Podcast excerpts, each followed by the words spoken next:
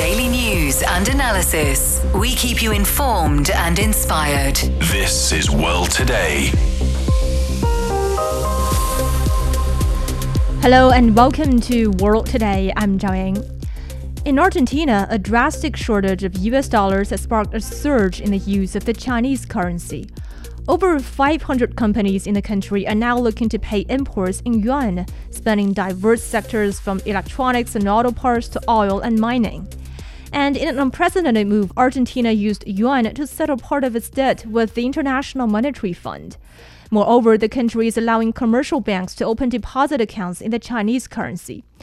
For decades, the US dollar has been the king of currencies, yet high inflation, geopolitical tensions, and sanctions imposed by America and its allies have prompted a growing number of countries to seek alternative options.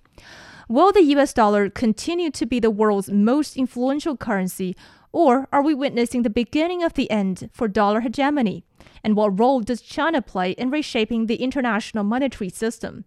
To discuss these questions and more, we are joined by Arpita Chatterjee, Associate Professor of Economics at University of New South Wales. She's also working as an Associate Professor of Economics at Indian Institute of Management, Bangalore. Dr. Zhou Mi, Senior Research Fellow with Chinese Academy of International Trade and Economic Cooperation, and Ilaf Elard, Associate Professor of Practice in Economics at New York University, Shanghai. Uh, thank you all for being with us. And Dr. Zhou, to start with you, what do you think is behind Argentina's embracing of the Chinese yuan? Because I remember not long ago, a leading presidential candidate in the country was proposing the idea of adopting the dollar as Argentina's local currency. But in reality, they are increasingly turning to the yuan for import payments and also even settling debts with the IMF. Why is that? In my understanding, that both countries of China and Argentina were really good and important trade partners. So in the in the recent years, we see that both countries, I mean, the government has established a very strong relationship with the other. So we established a mechanism including different kind of things to do with the trade and promote the investment and trying to support the people to move from one country to another. So there are so many uh, interactions between these two countries, which has provided very important platforms for the use of of uh, the you know the currencies of both sides. And second is that we know China is uh, growing uh, very quickly in the past uh, several years about uh, the trade to expand uh, the import and also the export. So we imported a lot of things from Argentina, and when we are doing that, it is possible for us to use some currencies not only for the U.S. dollars but possible with other kind of currencies, which is uh, also the reason why Argentina, I mean, the enterprises and the markets, they do have some accumulation of this currency. And the third one is also important because we see that uh, the US dollar is not that stable like before. So when Argentina is trying to think about whether it is possible for both sides of China and Argentina to use their own currencies in the international trade and also the investment, and it is much possible for the uh, stakeholders to be involved in this kind of transactions. Mm-hmm. Okay, so Professor Chatterjee, I'd like to get your thoughts on this. What do you think is behind this trend for Argentina to to embrace the Chinese yuan? And also, as we know, there's a shortage of dollars in the country. But what exactly has led to this this shortage of dollars in Argentina? Um, thank you, uh, thank you for uh, hosting this talk. Uh, so yes. Uh, um, I think I um, agree with uh, Professor Zhou that uh, you know there has been um, this Argentina and China has, uh, it's not just a quick short term solution to the uh, crisis that Argentina is currently facing, which is, uh, you know, the huge devaluation, uh, the almost hyperinflation type situation, shortage of dollar. Uh, all of this is, uh, you know, leading to crisis in its debt repayment. And in this situation, it's not it's not simply to keep the assembly line moving that they are uh, switching to yuan. It's actually part of a much more longer run trend. Uh, they are very important trade partners. Uh, you know, last year the Argentina became part of the uh, Belt and Road in- Initiative. They've been invited to the BRICS uh, summit uh, been uh, you know part of the international uh, the uh, the new development bank and so it's it's all part of a trend and in fact we have used data from 2003 to 2015 2018 in fact uh, and see that spillovers effects of China on Argentina and Brazil is actually very prominent, almost as uh, as big as um, the US. And so it makes makes total economic sense actually for them to uh, you know start using more if you want in especially in bilateral trade uh, and uh, potentially not just in bilateral but multilateral trade in some of this debt repayment that we are seeing. Mm. Okay, so Professor Elard, um, actually we know that the US dollar has played a dominant role in the economic life of Argentinians and has even become deeply ingrained in Argentine culture and society, right? I mean, how, how did the US dollar acquire such a prominent position in the country? Uh, and, and in what ways does the reliance on the dollar impact Argentina's monetary policy and its ability to control its own economy? Yeah, the dollar acquired a prominent position partly uh, in the uh, last century after the end of the Second World War, because first uh, the dollar was linked to gold, and many other countries uh, linked their currencies uh, to gold indirectly via linking to the dollar. And after the link between the uh, dollar and gold was cut off, uh, then gold uh, replaced the, if you like, gold as the international uh, standard, uh, monetary standard, and that's one of the reasons. Uh, in addition, it is connected to the strength of the financial system of the United States, the economic influence of the United States, that currencies tend to rise in use with the dominant power in the world. And simply, it is the function of a currency is to pay, save, and to count. That is medium of exchange, store of value, and a unit of account.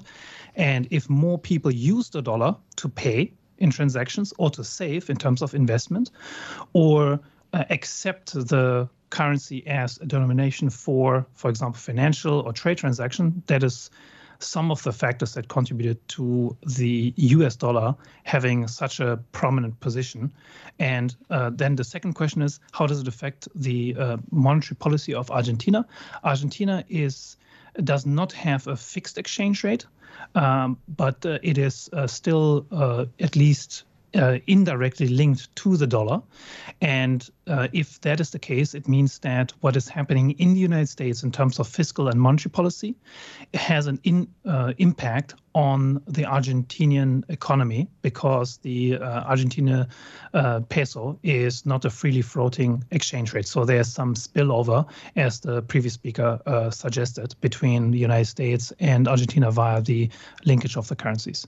Mm-hmm. So, Professor Elard, um, what, what do you make of the significance of Argentina's decision to use the yuan to settle part of its debt with the IMF? I mean, is this a shift away from the dollar? Uh, yeah, so I think it's um, this point is very interesting because this is settling existing debt in yuan, and uh, that uh, would be even more significant if Argentina actually, when it uh, created the debt would denominate the debt in dollars. So what happens is if you have debt denominated in, for example, renminbi or dollar, the choice uh, is partly influenced. Do you want to have the exchange rate risk of the renminbi to the peso or the dollar to the peso? Second, do you want to have inflation effects from, for example, from China uh, where inflation rates are different than United States. And third, as I just mentioned, do you as an economy in Argentina, do you want to be affected more by monetary policy of China or of United States? And uh, in addition, for example, the financial stability or instability of different, uh, you know, economies that are linked to the currency. And I would say this is it's a small uh, small piece of news, but if it is a significant um, harbinger of, uh, for example, Argentina denominating its debt in yuan, that would suggest that the status of the yuan um, has marked um, a big change. Mm-hmm. So, Dr. Zhou, uh, do you anticipate other debt-ridden countries facing similar challenges will follow Argentina's lead and opt for non-dollar payments? Uh, actually, in my understanding, there are maybe a lot of different requirements because every country is quite special in the international regime. So for Argentina, they are one of the biggest, uh, I, I, mean, in that with IMF about the loans, but for other countries, maybe some of them are really dependent on the US dollars, I, I mean, for the reserve. But sometimes when they are trying to improve the trade relationship with other countries, including China, they may think about the values and trying to think about that in uh, different ways. So uh, I would say that uh, all the countries they do have their very special conditions, and some of them, when they are uh, trying to see the possibilities, they found that uh, there are maybe more choices uh, except for U.S. dollars. They may try to diversify their investment in the portfolios in the different currencies of US dollars, of RMB, and also or euro, yen, and different kind of possibilities. So in the in the risky world, and I mean this is the world we are nowadays in. Uh, the people, the country, and also enterprises will try to do more to diversify their investment portfolio and trying to put the eggs in different baskets. And uh, that is definitely what's happening. So for the using of the currencies, I, I think that some of them may be trying to see the, the effect of uh, the bilateral uh, experiment between China and Argentina and want to know more about the lessons, experiences, and then decide what they would do. So uh, as RMB is one of the choices in IMF, uh, uh, I mean the SDR basket, I, I, do believe that it is possible for more countries to think about the ways and uh, you know the amount of uh, currencies they want to use in the basket. Mm-hmm. Okay, so Professor Chatterjee, actually, we know that Argentina is still under negotiations with the IMF to restructure its debt. Um, so, will this decision to use yuan and SDRs for debt payments have an impact on, on these negotiations? Yeah, so uh, this is a bit hard to say. It's a little bit speculative at this point because the negotiations are taking place. But it's possible to have somewhat of a positive impact because it's going to reduce dependence on just the USD reserves, which you know Argentina is already running uh, kind of uh, short of. Um, and so they, that might make the repayment uh, commitments look a bit more credible. But I think it's still like the key conversations will probably uh, be centered around kind of medium-term fiscal reforms, which is sort of the uh, yeah, which will probably take up most of the uh, nego- negotiators' time, I think. Mm. Yeah, and, and, Professor Chatterjee, um, we know that Argentina's central bank has also recently announced that financial institutions can open yuan-denominated accounts. What implications will this policy have on the country's financial sector as well as businesses and individuals? Yeah. Uh, so yeah, so I think here, you know, basically what it means is private borrowers and lenders uh, they can now transact in yuan in, in Argentina. So a part of uh, private deposit can switch to a more more stable currency like yuan compared to peso, and also like corporate or uh, household borrowing may part, partly be in uh, in yuan. So it's kind of you know instead of uh, dollarization, it's kind of an union, unionization of uh, Argentina, I guess, in, in, in that sense. And it's going to immediately benefit those business sectors that trade with China a lot uh, but on the other hand, this you know diversification of risk that the benefit that's coming from that that's going to be a little bit limited here because it's true that USD and yuan do co-move a lot with each other. So I mean, how much of portfolio diversification uh, will come? That's kind of something that remains to be seen. And also one more point is, uh, you know, it is. I mean, one of Argentina's key problem is that there's a lot of external uh, debt, foreign currency denominated debt. That's like termed as one of the original sins of many emerging markets, Argentina being one of the prime examples. And that's that sin is still remaining. So that vulnerability still remains. It just comes uh, to comes in a new avatar now, uh, and you know so to that extent, it's uh, it remains to be seen. You know whether there's kind of spillover effects from monetary policy of uh, of China, uh, how they are going to impact um, Argentina in the future, that's something that uh, remains to be seen.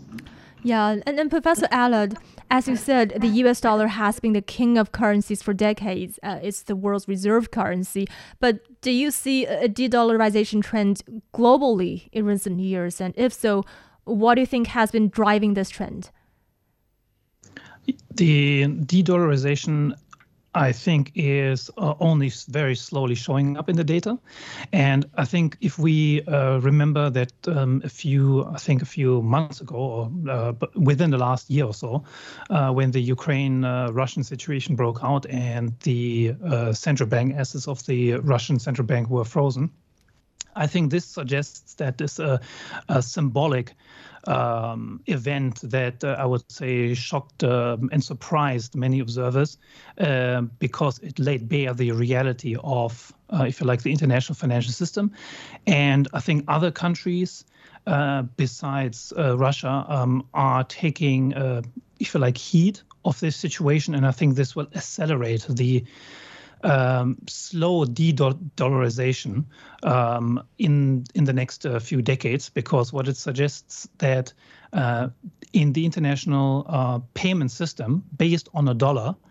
Uh, in crises, especially, for example, war, um, might be highly unstable. And I think this is uh, something to bear in mind. And in, in the past, uh, people normally only analyzed uh, economic factors in terms of trade, financial uh, financial linkages.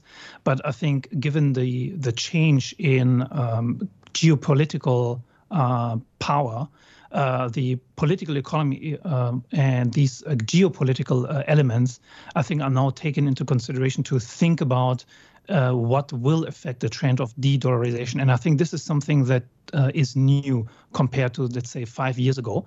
So no longer are we just talking about increasing or decreasing trade and financial linkages, but also the uh, shifting alliances of uh, different um, countries. Mm-hmm. Okay, so Professor Zhou, if you look at the Ukraine crisis and and and the sanctions that followed, what do you call it? The weaponization of the dollar. And and has it backfired? Like has it facilitated uh, this shift away from the dollar globally? Obviously that uh, us uh, government and other western countries are using their dominance in the financial market to to trying to reach their goal. I, I think that is uh, definitely obvious even in the us government uh, files they said that uh, even for the sanctions for different kind of measurement, they are trying to do something to reach their goal. So they are using anything they can do except for the uh, maybe also combined with some weapons and also military actions. But uh, I, I do believe that the financial market or the financial aspect is much more stronger than uh, what they can do in the war field actually they are using uh, they are putting some uh, threshold or you know some some uh, some price for the export of uh, uh, Russia's oil export, and they finally reached that because that many uh, financial, I, I, mean, the, especially the insurance companies are from the Western countries. So they can control the price uh, in the international trade. So the financial market is uh, one of the very strong and powerful and measurement of the Western countries and the U.S. United States and other uh, their allies are trying to do that to reach their goal by different kind of things. And the US dollars is playing also a very important role in this regard. Well, in this regard, I, I do believe that it also are uh, affecting many other related economies. And some of the economies are thinking about whether they still have to believe in the stability of US dollars or credibility of that. And uh, in this regard, some of them are trying to think about uh, whether they do try, they can try to find some alternative. Maybe it's not a very short change or you know uh, one, uh, 180 degree turn from the, the change of the policies or attitudes, but they are thinking about that. They are trying to put more uh, choices in different currencies and related portfolios. Mm-hmm. Okay, so Professor Chatterjee, do you believe there are other factors that have contributed to this de-dollarization trend globally? Um, so yes, the geopolitical factors are certainly playing a role, uh, but I, I mean, I would still think that you know the economic factors are uh, very important actually. Uh, so the de-dollarization started actually with the establishment of euro, that becoming quite important in uh, trade invoicing uh, in, in the eurozone. Uh, and then actually the spectacular growth of China, its dominance in world trade. Uh, in, if anything, the you know the use of yuan kind of lagged behind that that dominance. So even after controlling for uh, the capital controls in China, there is a paper by Ito and uh, Chinn in 2013 that showed that the use of uh, China's currency in world trade has actually lagged behind its dominance in uh, in world trade. So it's it's kind of something that we expect from economic angle to at least in terms of trade invoicing and eventually in some of the uh, you know financial transactions the use of yuan to become more prominent what may have happened, the geopolitical factors, is that it has sort of hastened this uh, the arrival of the tipping point, or you know some of some of the things may have happening more quickly. Uh, but I think the fundamentals are still somewhat economic in nature, mm-hmm. uh, and uh, we'll see a gradual erosion of uh, dollars uh, supremacy, at least as a unit of account and medium of exchange, not necessarily a store of value. Okay, so Professor Elard. Um, I mean, what does the existing dollar supremacy mean for the United States? I mean, is it all privileges, or do you think there's also some kind of burden that maybe not all countries are able to bear? The the fact that the um, U.S. dollar is the, uh, if, if you like, the global reserve currency, uh, does have a lot of uh, advantages, and that's why it's called uh, the exorbitant uh, privilege, uh, privilege uh, according to Berkeley, I think Berkeley professor of economic history. And the the disadvantages are partly that you do not have to face the constraint that a normal economy would have to face if you have a currency that is uh, not the global reserve currency. Specifically, the constraint is that if you have a normal currency that is not uh, uh, if you like, have the having the luxury of the exorbitant privilege, uh, you face, um, for example, debt sustainability issues uh, because uh, if you like investors are no longer trusting your currency because they think there's a likelihood of a default. And this is what has been exhibited for example in the 1997 asian financial crisis in korea in thailand and so on but also in for example many latin american uh, financial crisis where they um, um, had uh, dollar-denominated uh, debt or local uh, local currency-denominated debt, um, and if you have a global reserve currency, you do not face uh, this uh, problem because in times of crises, investors flock to the United States as a harbor, as a safety, and we have seen this even in a situation like 2007, 2008, uh, with the Western financial crisis at that time originating from uh, from New York and places like uh, the United States.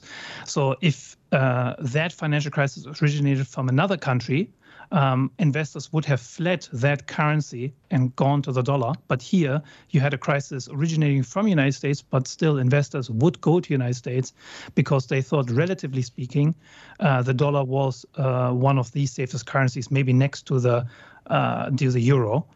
And um, so therefore, just in some, there's some advantages, but also uh, disadvantages. Mm-hmm. And the disadvantages, if they are uh, relied upon too heavily, uh, the market uh, over time, um, if another geopolitical power uh, arises, such as uh, China or India in the future, would suggest that they switch over time to other countries' mm-hmm. currency.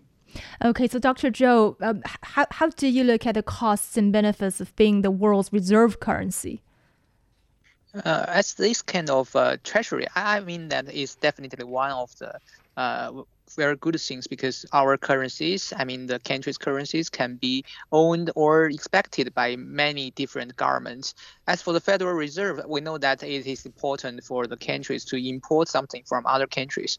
In the in this world, in the international uh, trade regime, every country is dependent on the international trade. We import the crude oils and we some we provide some manufacturing products. And all the countries, if they want to import something, they need to have the have the foreign uh, reserves to buy the things they want to have.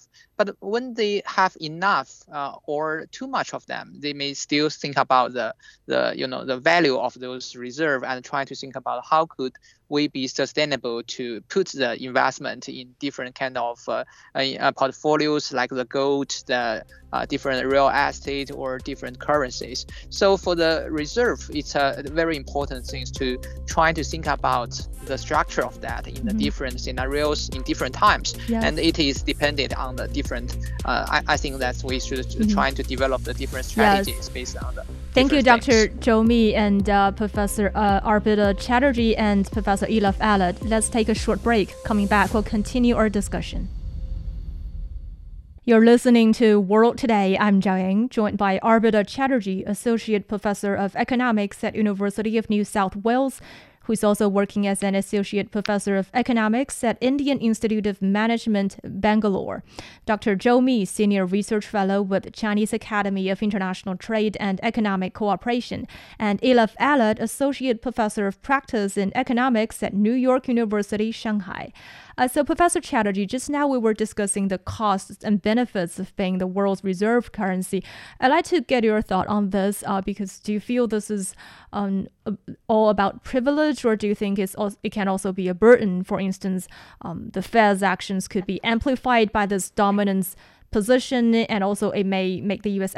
exports more expensive. Um, what's your thought? Yeah. Yes, I, I think, as you said, there are both, uh, there is, of course, substantial benefit to it, both tangible and intangible. Intangible in the sense, you know, there is a prestige, but more importantly, there is the tangible benefit, right? Uh, that, uh, you know, you can essentially live beyond your means, can run current account deficit and, and finance it with, uh, you know, essentially cheap loan from all over the world without suffering exchange rate risk.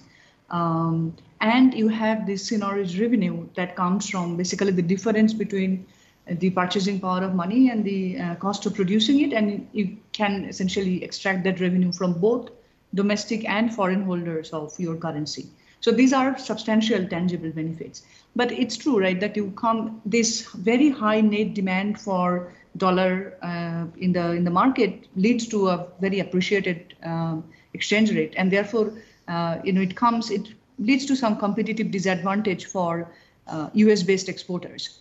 Uh, so it's kind of this classic uh, Triffin's dilemma, right? You, mm-hmm. A net producer of safe asset is going to have uh, to run a high current account deficit, and that's essentially what we are uh, observing. And there's a lot of concern about, you know, this kind of current account deficit, uh, loss of manufacturing, and therefore leading to loss in jobs. So it does come with some uh, some cost on the part of the uh, you know the the head that wears the crown essentially. Mm-hmm. Yeah. Um, so Professor Elard, um, you know, U.S. Federal Reserve Chairman Jerome Powell recently testified before the House Financial Services Committee, and he was asked whether he believes the U.S. dollar's global reserve currency status is the cause of America's economic dominance or a consequence of it. And Powell said that it is more of a consequence. But I mean, some people disagreed. For instance, economist Peter Schiff said on Twitter, and I quote, the dollar's reserve currency status was originally a consequence of America's economic dominance, but it has since become the main prop upon which that economic dominance now rests. Um, I mean, considering these v- viewpoints, which perspective do you find more compelling? I think it is uh, not either or, mm-hmm. but both. So if we ask the question, maybe it's more, um, I think, easier to understand um, if we break it down uh, from this very abstract uh, dollar status uh, question. And one just asks, why is it the case that, uh, for example, in China, the yuan is the dominant currency, not the Korean won. Or in the United States, why is in United States the dollar used and not the euro? So um, on the one hand, you can say, well, this is an outcome from the bottom up where the economic agents in the economy just choose to use the dollar as the currency for for, for various uh, preferences, for maybe the stability, uh, convenience, and so on. Uh, secondly, uh, you can say, well, that is because the U.S. Uh, authority, the U.S. government, uh, requires it to be uh, the uh, denomination in which taxes are paid, uh, so that you can say that is top down, that uh, the authority decides it comes from power, not because of the choice of the market. And most of the time, it's neither or. So if you just rely on, for example, the um, economic strength argument, uh, I think it, it, it would not work because uh, you can only go so far to force people to use your currency. Um, so if uh, the the debate is about is it due to the economic dominance uh, or is it a consequence of it? Is it the cause or the effect? I would say it is uh, both, and um, I don't think the the question is uh, is I think really the most important because it is very natural to expect that the reserve currency of a specific time in economic history is temporary. We have seen this with the pound. We have seen this with other currencies. So it's uh, only a question of uh, necessary time, and it is um, I think, natural that um, the dollar's reserve currency will not be preserved because the world is uh, changing. Now, uh, finally, one last point is um, the interesting thing is now compared with, uh, let's say, 50 years ago, uh, at that time, we had gold still as a potential alternative. Today, we do not so today, when uh, geopolitical alliances are shifting, most of the other currencies in the world, or virtually all of them, are no longer linked to any silver or gold or any other standard.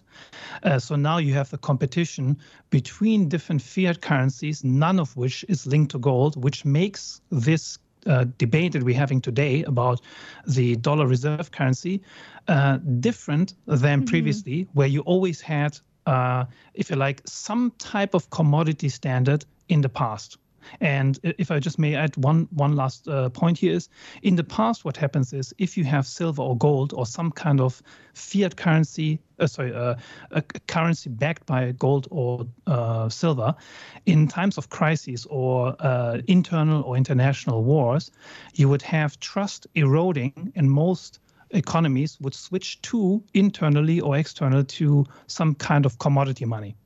And when the trust would be established back onto, for example, politically uh, to, to a political stability, stable uh, economy, then uh, most market actors and authorities and central banks will be happy to use a uh, currency that is uh, backed by gold or silver, but mm-hmm. not, uh, if you like, not gold directly.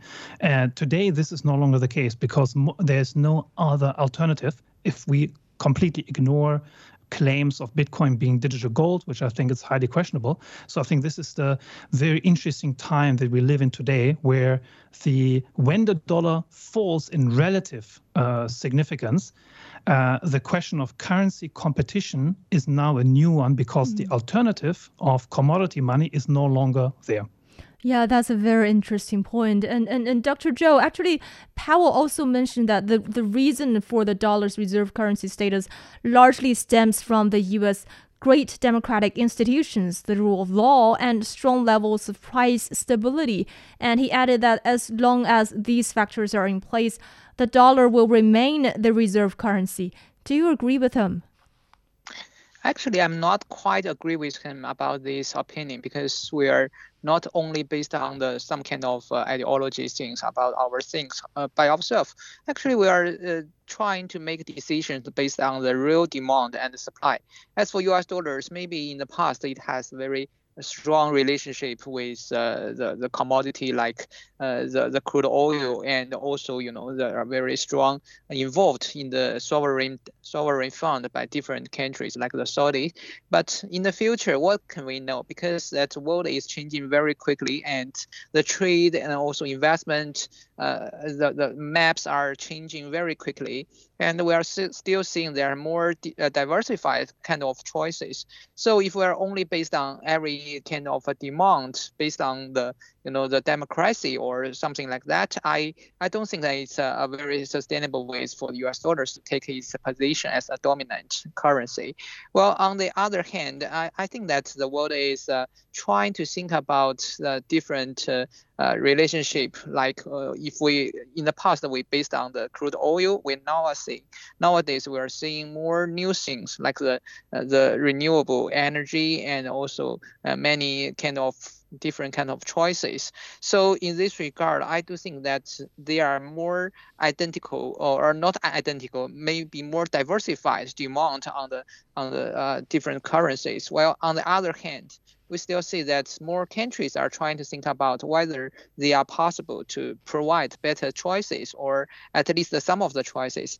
Maybe in the past we see that nowadays there are so many US dollars in the world that they can compose a very important financial market or, or a pool for different kind of uh, uh, financial uh, products and also to improve the innovation based on US dollars. But maybe in the future, when there are more different currencies in the international markets, the demand and also the supply of the innovative ways of financial products will be designed, and that will meet different demand from different stakeholders, and that is definitely will ch- challenge the dominant uh, position of U.S. dollars. Mm-hmm. Okay, so Professor Chatterjee, what's your thought on on Powell's uh, statements, and and do you feel that dollar's uh, dominance is a cause or consequence of America's economic dominance?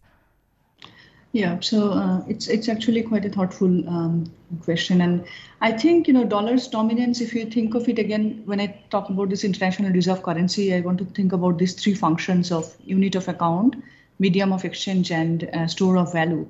So unit of account or even as medium of exchange, which are linked to its being as the forex reserve currency or anchoring currency used by uh, you know monetary policymakers all over the world. These partly relies on inertia of historical economic dominance in international trade and commerce.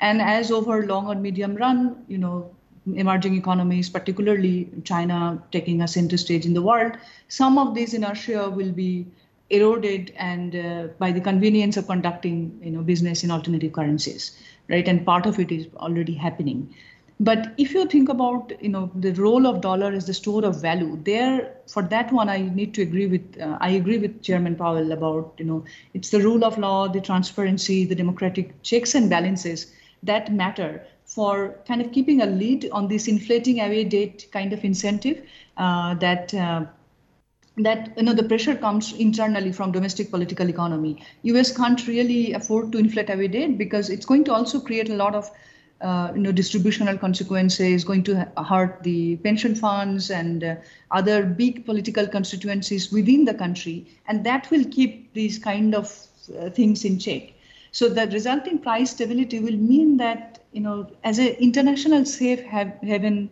asset dollar's position is still kind of uh, unchallenged. I think the other alternatives need to go through like a lot of institutional reforms, financial reforms, uh, so that investors, large, high, net worth individuals have a lot more confidence in investing it as a safe haven asset. Till then, as a store of value, I think dollars uh, uh, strength is kind of unmatched but yeah, as a unit of account and medium of exchange, I, I can see that you know eventually the network effects of yuan or euro are going to erode away at uh, at the uh, unchallenged position that dollar currently has. Yeah, yeah. So there's a distinction between de-dollarization and the actual end of dollar's dominance uh, globally, right? So, Professor Elard, uh, what's your thought on this? Do you think um, uh, the dollar's position is, is still um, unchallenged, uh, or or do you feel that it stays as as perhaps the dominant uh, world's reserve currency uh, is is numbered?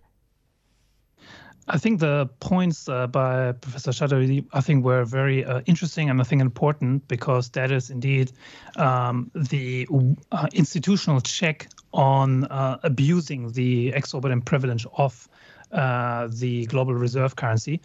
And um, if you add to this and analyze the last, let's say, decade and ask are the trends in favor or against uh, the dollar still being the global reserve currency. So the trends would be uh, against its favor uh, if you think about economic uh, instability, uh, political instability, um, that um, clearly have been on the negative uh, side uh, in the past uh, decade at least. Uh, certainly since 2007, 2008, since that uh, financial crisis hit most of Western economies. Um, in addition, you add the decline in global economic influence. Um, and you can see this, for example, again with the Russia Ukraine situation, where that situation, I think, would be uh, even more unimaginable, uh, let's say 20 years ago, uh, where uh, there would be such a direct um, uh, confrontation um, on on the Western European continent. So uh, I agree that the it is. Um, I, I think it is um, being challenged, but I think it is not without challenge. And I think most of the times these changes happen not gradually, but quickly. Mm-hmm. And um, it's uh, because I think, as I mentioned before, uh, networks, uh, network effects, inertia, um, it is stable until it is not. So I don't think we will see in the data a very slow, gradual shift, uh, because if you um, if you observe many changes, they are step changes that uh, over time uh, there will be a change, and that seems to be unexpected, but it is a gradual one. Mm-hmm. Okay, so so Dr. Zhou, how do you perceive the rising influence of China's currency?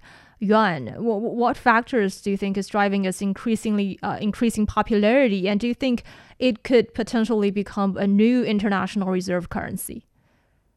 So in my understanding that all the currency has a, a kind of uh, you know two sides. The first one is the supply of that, and the second is the demand of that. As you mentioned, that it's um, more popular nowadays by different countries because that many countries are trying to diversify their portfolios and they really see the potential of RMB.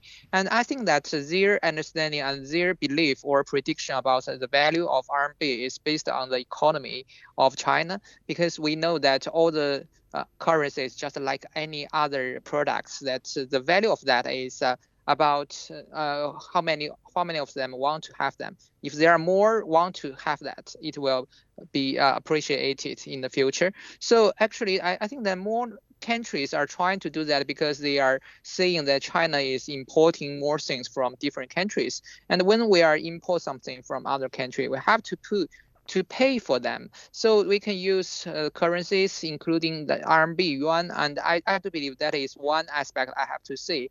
And in another hand, I, I, I do believe that China's government is not so active to, you know, to internationalize the RMB.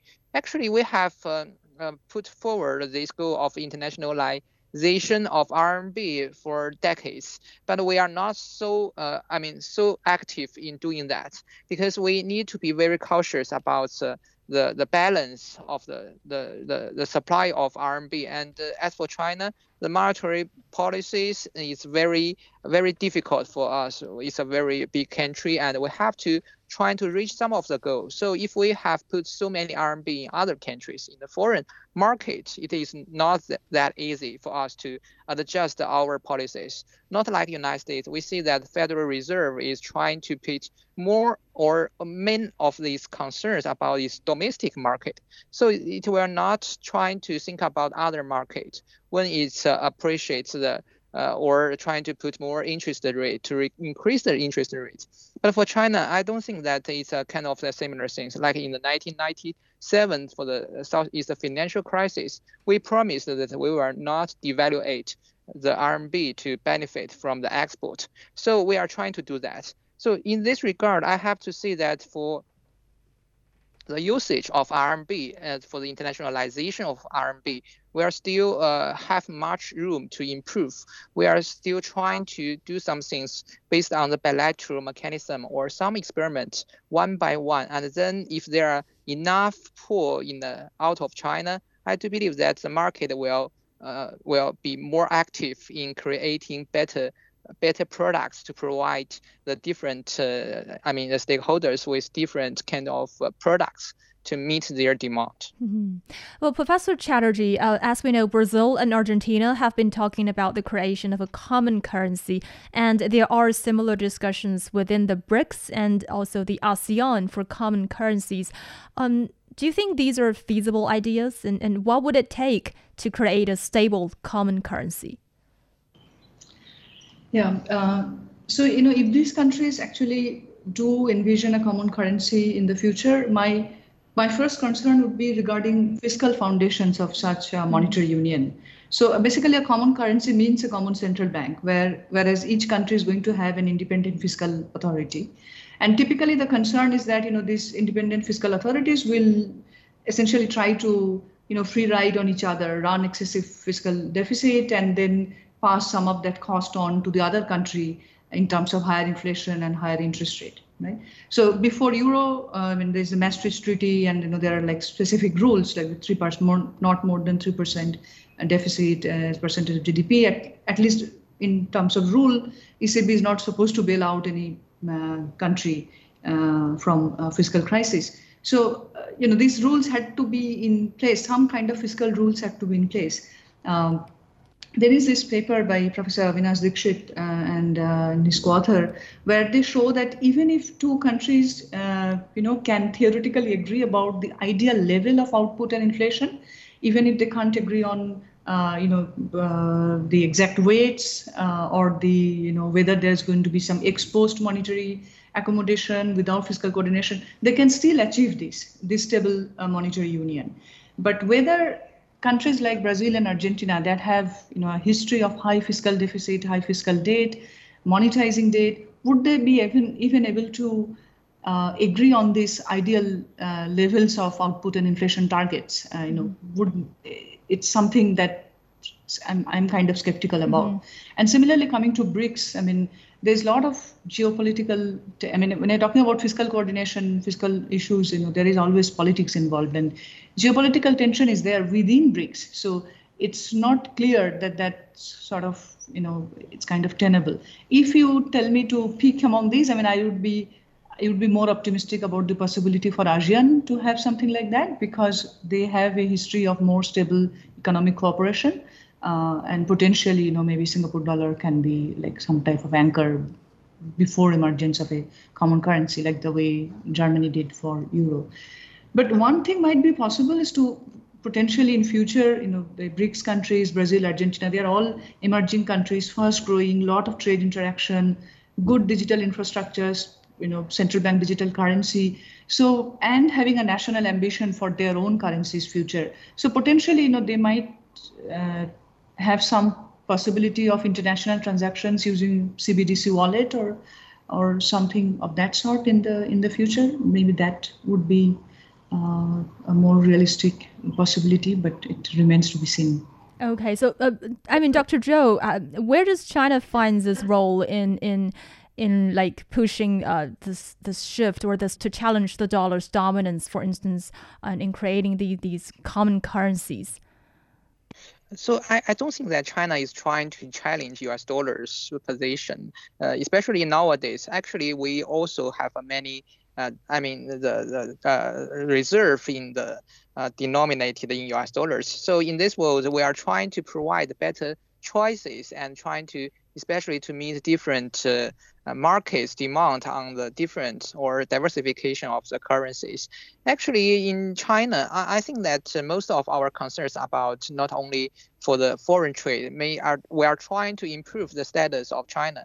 So you may find that the interest rate of China and the United States is quite different. We are still lowering our interest rates, trying to give more support for the SMEs to to have uh, to provide them with lower cost of the uh, of the of the landings and for the financial market. Well, for in U.S. dollars, they are doing the opposite things. So in this world, there are so many unbalanced things, and uh, in uh, we we may try to believe that the world is getting better for some people, and some others we believe that uh, it will getting worse. So actually, we should try to address the different uh, willingness of the different stakeholders and trying to provide, especially to protect the small and medium-sized part and also the weaker part of the society instead of just putting them in a very heavy debt and sometimes if they they are put in that position, it's not so easy for them to get out of them. Mm-hmm. Well, Professor Elard, um, how do you envision the future of the international monetary system? Uh, could we be witnessing the beginning of a multipolar currency system, or do you believe that a dominant reserve currency is still necessary?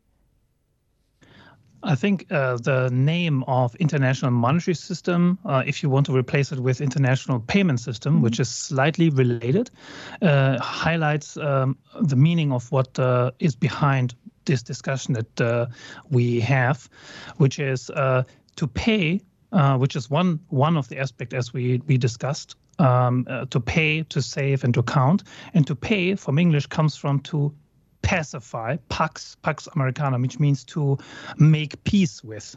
So if I go to a shop and I uh, take something without paying, that uh, boss from the shop is not happy.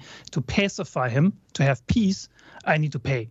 So what happens is when we're now talking about changes in the international payment system or monetary system, it actually is very much connected with things that many people care about besides money, which is international peace.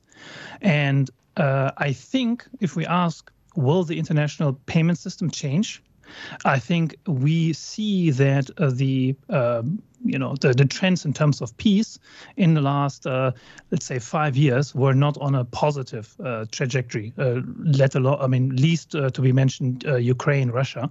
So I think it is highly likely that when the political and the peace alliances are changing, that as a reflection of that, the international payment system will also change. Uh, unfortunately, when this international payment system is the, the system that is allows trade to happen peacefully breaks down, it also would suggest that uh, politically uh, there will be more instability. Unfortunately, um, the only question is if we can um, spend time thinking about how the transition, the change uh, to uh, a different system, whether it be uh, bipolar uh, multipolar. Um, how to do that in a way that is uh, reduces uh, the loss uh, and the risks to, for example, trade, um, as well as uh, bilateral relations between different countries. Mm-hmm. Well, Professor Chatterjee, um, how do you foresee the future of the inter- international monetary system? Uh, yes, so I, I think also in terms of this international payment system, uh, you know, there would be more multipolar in the sense of increasing use of both yuan and euro as unit of account and potentially as medium of exchange, which will also eventually lead them to be at least one of the currencies that other central banks keep track of, uh, keep maybe reserves of, and so on.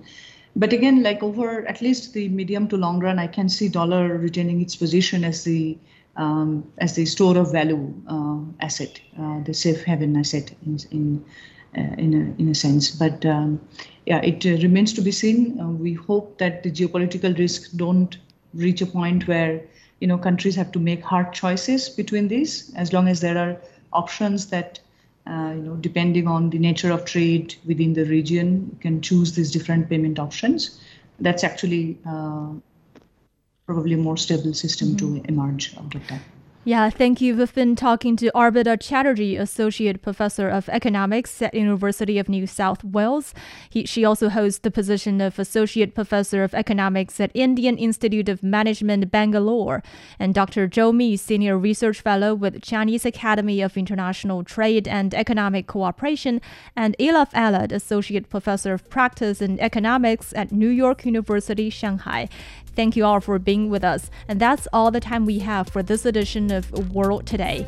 I'm Zhao Ying. Thank you so much for listening. See you next time.